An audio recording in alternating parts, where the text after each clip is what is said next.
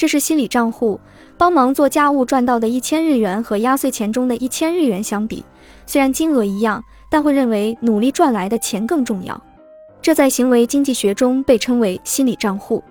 虽然金额是一样的但我们会在心里区分金钱的价值。为什么会出现这种行为呢？这是因为把可以花的钱和可以存的钱分开考虑的话大脑会更容易处理信息